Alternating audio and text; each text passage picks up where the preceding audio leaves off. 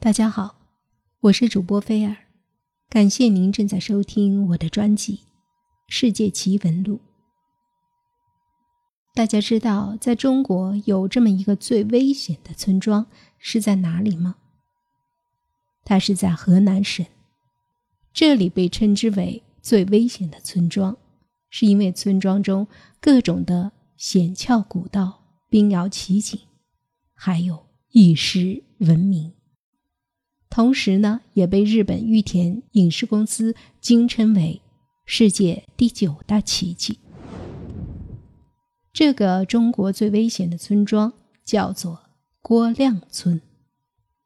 郭亮村隶属于河南省新乡市辉县沙窑乡，位于河南省新乡市辉县市西北六十公里的太行深处沙窑乡。它海拔一千七百米，有八十三户人家，一共三百二十九人。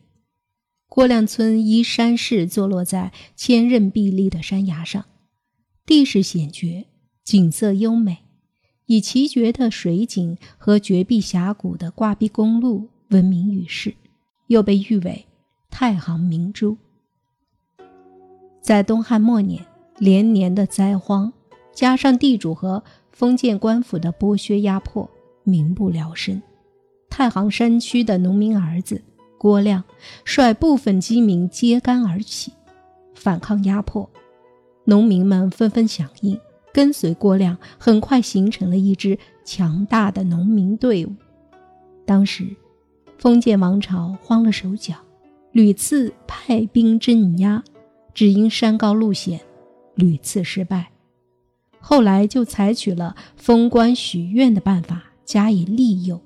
当时郭亮手下有一将领名叫周军，投降了官府，被封为平西大将军，率领官兵前来镇压。因为寡不敌众，郭亮只得退守西山绝壁。后来因为周围全是追兵围困，粮草断绝。郭亮急中生智，让士兵将士将战鼓与山羊悬挂在树上，羊的四蹄乱蹬，鼓声咚咚，日夜不停。同时，郭亮命令士兵从山背后用绳索系下绝壁，安全转移到另外一个村子。这个悬崖上的山村，人们为纪念郭亮，在建村时便将村民。取为郭亮。郭亮村的人大多数姓郭，申氏家族元朝末期在南京做官。明初朱元璋清洗京都，将申氏家族发配青海做苦役。途中，申氏从山西逃离，全族几百口人砸掉大铁锅，一户分一块锅铁，各奔东西。但愿来年拼回原样，全族能够团圆，故称大郭申。当年一小部分申族人进入河南，躲进太行山中，隐居于郭亮村。整个郭亮只有申明富一人，于六十年代参军后离开了郭亮村。每逢夏季，村民总要受到山洪滑坡的侵袭。房屋倒塌，但事后村民们又痴情地垒起新家，死守在这里，怎么也不愿离去，汲取着祖辈的鲜训和气息。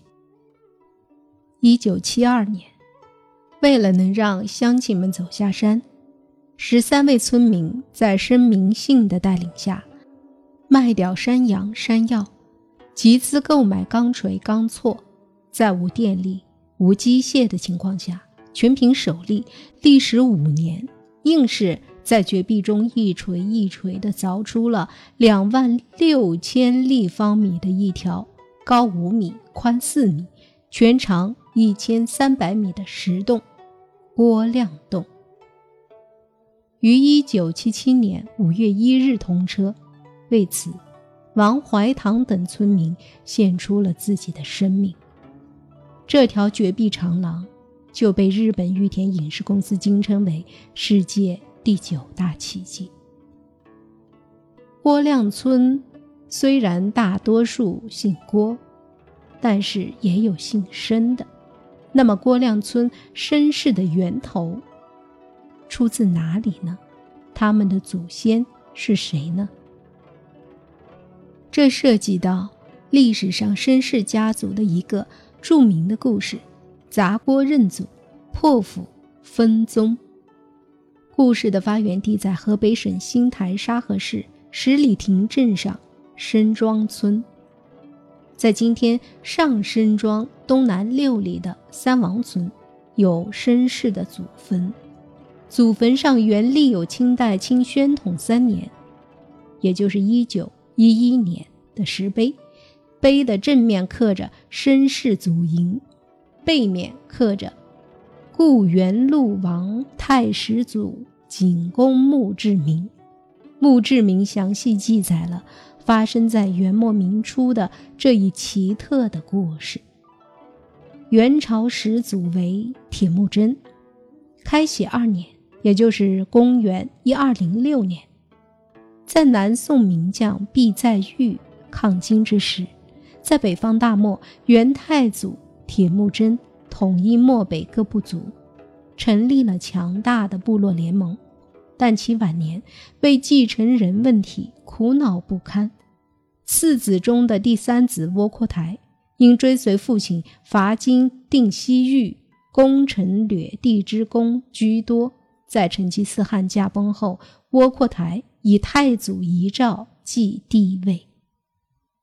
窝阔台死后，其子贵由继汉位。成吉思汗虽立窝阔台继汉位，但宠爱幼子拖雷，将重军交给拖雷，让其做监国。贵由死了以后，拖雷之子蒙哥依赖其父留下的雄厚实力，争得了大汉之位。蒙哥死了以后，其弟忽必烈继汉位。忽必烈广泛吸收汉族人才，组建了以新台人刘秉忠为首，以郭守敬、张文谦、张毅等紫金山五杰为核心的幕僚机构。一二六零年，建立了我国历史上领土最辽阔的元朝。元朝的辉煌只有百年时间，就走到了崩溃。一三六八年，朱元璋兵起亳州后，率兵攻打元大都北京，元顺帝逃离大都，北抵和林，元义被民兵追杀殆尽。世居山西潞州的窝阔台后代陆王约景，作为元朝遗老，皇亲国戚，自知一旦与朱明军队狭路相逢，定将性命难保。约景深知同拖雷系的元顺帝逃亡漠北也不会有好结果，而且他们已数代生活在中原，已经习惯了中原的生活，也不愿意再回严寒的漠北。约景于是携家眷先避兵祸，而后在绛州一带潜隐下来，隐姓埋名的约家人安顿不久，新的灾难又接踵而至。朱元璋的大将徐达听说山西绛县有一大户人家家境殷实，九胎十八子，疑是约姓袁义，便一路追杀而来。约景有十八个儿子。依次名为文秀、文端、文正、文美、文信、文平、文治、文惠、文法、文亮、文俊、文雅、文林、文翰等等。另外还有六个女儿。为了后代保全一家老小的性命，约景把十八个儿子叫到跟前，做出了一个重大的决定：改约姓为申姓。并将自家的一口大铁锅摔成了十八片，让众子各执其一。他命四子文美留守绛县，保护眷属；其他兄弟远走他乡。如果日后能相见，以锅片作为团圆相认的凭证。这便是后来称作“铁锅身”“锅片身”的来历。为了躲避民兵的追杀，众子随着逃难的人群颠沛流离。约景公率长子文秀东行至直隶沙河县城西，便隐居下来。因生性日繁，现称上申庄。后有一部分迁到了三王村。二子申文端隐居在今石家庄金井县申家岭村。其他各子也在各处隐居了下来。此外，在江苏吴县、山东福山县、山西潞城县天贡村等等地方，均有十八子的后裔。于是，在明朝朱元璋对元朝皇室后裔斩尽杀绝的政策下，成吉思汗的后裔窝阔台后代从山西潞城逃亡到河北、河南、山东、江苏等地，改姓申氏，隐居藏匿了起来，并在各地繁衍生息，成为中国古代一个颇具传奇色彩的大事件。分散于各地的绅士家族，因长期和汉族杂居相处，经过数百年的共同生活，已经和汉族完全融合。绅士家族的子弟苦读儒家之书，积极参加科考，代代都有学优登仕者。仅明清两朝，永年绅士家族就出了七位进士，二十名举人。他们为官清正廉洁，克己奉公；为民诚实守信，扶危济困；为农勤于农桑，男耕女织；为文著书立说，教化地方。他们的事迹，州县府志多有记载。特别要提到的是，留在山西潞城的十三子后裔。善于经商，早期以盐铁为主，中期开始多元贸易，铁业、丝绸占主导，后期又以手工业制品为主。到明代中叶发展到七八代时，在河南晋中、晋南地区势力强大，身家陆商成为国内举足轻重的商帮。陆商衰败后。才有了晋商的兴起。